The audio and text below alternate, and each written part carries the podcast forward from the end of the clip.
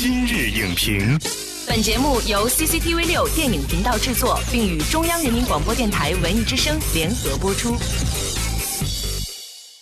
品头论足话电影，今日就评八分钟。大家好，欢迎收听文艺之声今日影评，我是陈明。元旦档动画余温未退，寒假档动画隆重接力，他们有何闪光点能够夺人眼球？谁又具有黑马相，最终奔腾而出？本期今日影评特邀中国动漫集团发展研究部主任宋磊，与您相约寒假档热评动画片。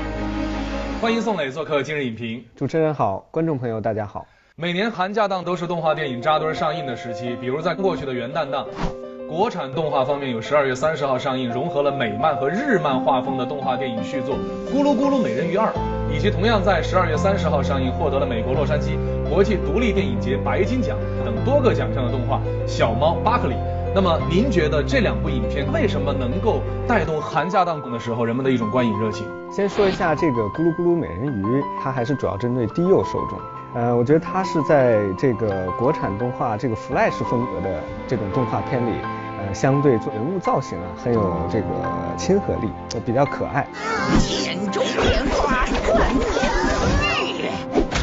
咕噜，你们到底在哪里？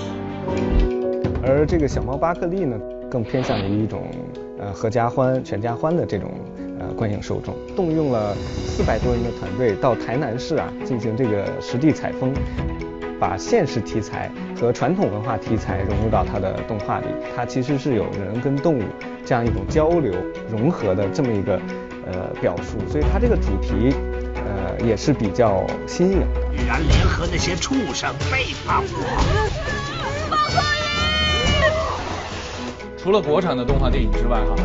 一月份还有一部实力雄厚的外国动画，根据一九三六年的一部经典童话故事改编的动画电影叫《公牛历险记》。那么这部之前呢有比较好的故事基础，像这样的一个影片能否在中国的市场上面获得成功？从经典中改编，呃，的确能为我们的作品找到我们的粉丝受众的基础和我们这个创意的这个基础。另外，这个导演呢，他也有他自己的特点。就是他特别善于抓住这一个人物他内在的矛盾。那到我们这个《公牛历险记》里也是这样。你公牛呢是一个很勇敢的这么一种动物，但是这只公牛呢，它却特别的温柔，甚至有些羞涩胆小。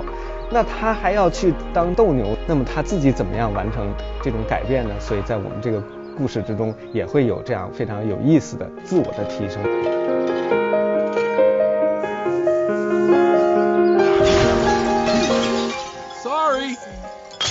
我们再来说另外一部电影，就是今年二月二号会和大家见面的，由金龟子、刘纯燕，还有央视新闻联播的主播王宁等人进行配音的动画电影，就叫《金龟子》。其实这个片子我觉得是给这个金龟子量身定做的一个动画片，呃，不仅主这个主题题目跟他的这个个人的品牌是完全一致的，而且配音也由他亲自来完成。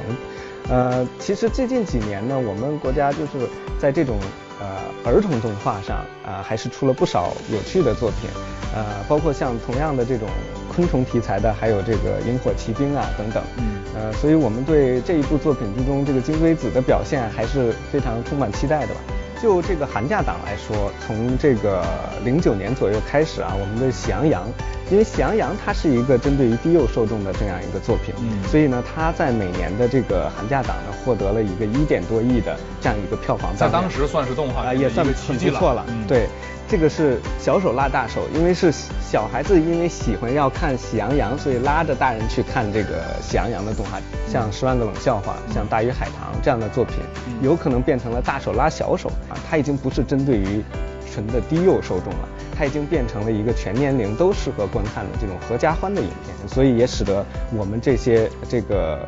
动画电影的这个受众票房当量啊有一个天花板的明显的提升。在寒假档的后半段，春节档也将来临。《熊出没》系列电影《熊出没变形记》，还有澳大利亚的电影《玛雅历险记》大电影也会在春节档和我们见面。能不能够预判一下这些电影的一个形式？其实《熊出没》最近几年它的大电影一直是我们这个寒假档啊，或者说春节档的一个票房引擎。呃，我们对今年这样的《熊出没》的电影依然是抱有非常大的期待。今年的《熊出没》有一个很有意思的观察点，就是在于，呃，里边出现了光头强的父亲这样的角色。爸可想死你喽！使我们的认为呢，呃，这个品牌到今天已经从原来的这种简单对立的冲突啊，变成了一个把家庭、把亲情都融入进去的一个成熟的品牌。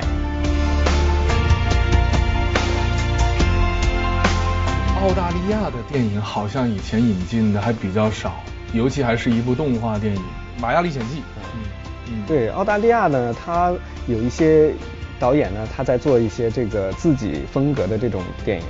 比如说玛丽马克思啊等等。那还有一部分做做这个导演呢，他在做这个美国好莱坞式的这个电影，比如说像呃《快乐的大脚》和我们这样的以蜜蜂为题材的这个《玛雅历险记》。其实这个是一个典型的合家欢的作品。在我们今年的寒假档，呃和贺岁档这样的作品之中呢，其实它整个有一种动物的情怀在啊。我们看到了很多动物，比如说金龟子，比如说这个公牛啊，比如说美人鱼和猫啊，还有我们这个小蜜蜂，所以我们也像进入了一个动物园一样，呃，整个会是一个动物的合家欢的世界。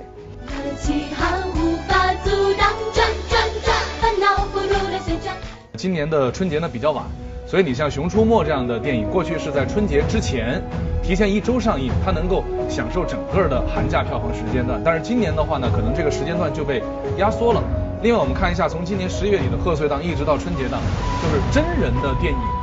力量是比较强大的。我觉得这个无形当中对动画电影的话也会产生一个挤压。你怎么看待这种情况？因为我们呃动画电影每一天大概也就是百分之十左右的这样一个排片，它的总的票房也在我们整个的这个电影的票房里占百分之十左右。嗯。但是呢，我们还是相信，在未来呢，我们还是有更多的国产动画会脱颖而出，啊，成为能够呃吸引受众去观看，呃，成成为这种口碑的影响力。啊这个自来水的这个带动效应，能够使它的这个排片能够有一个提升，能够占有更多的票房。嗯，好的，感谢宋雷老师的精彩点评。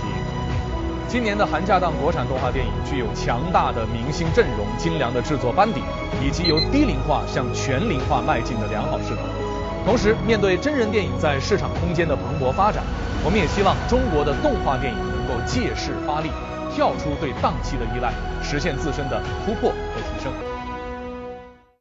本栏目视频内容，请关注 CCTV 六电影频道，周一到周五每晚十点档《今日影评》。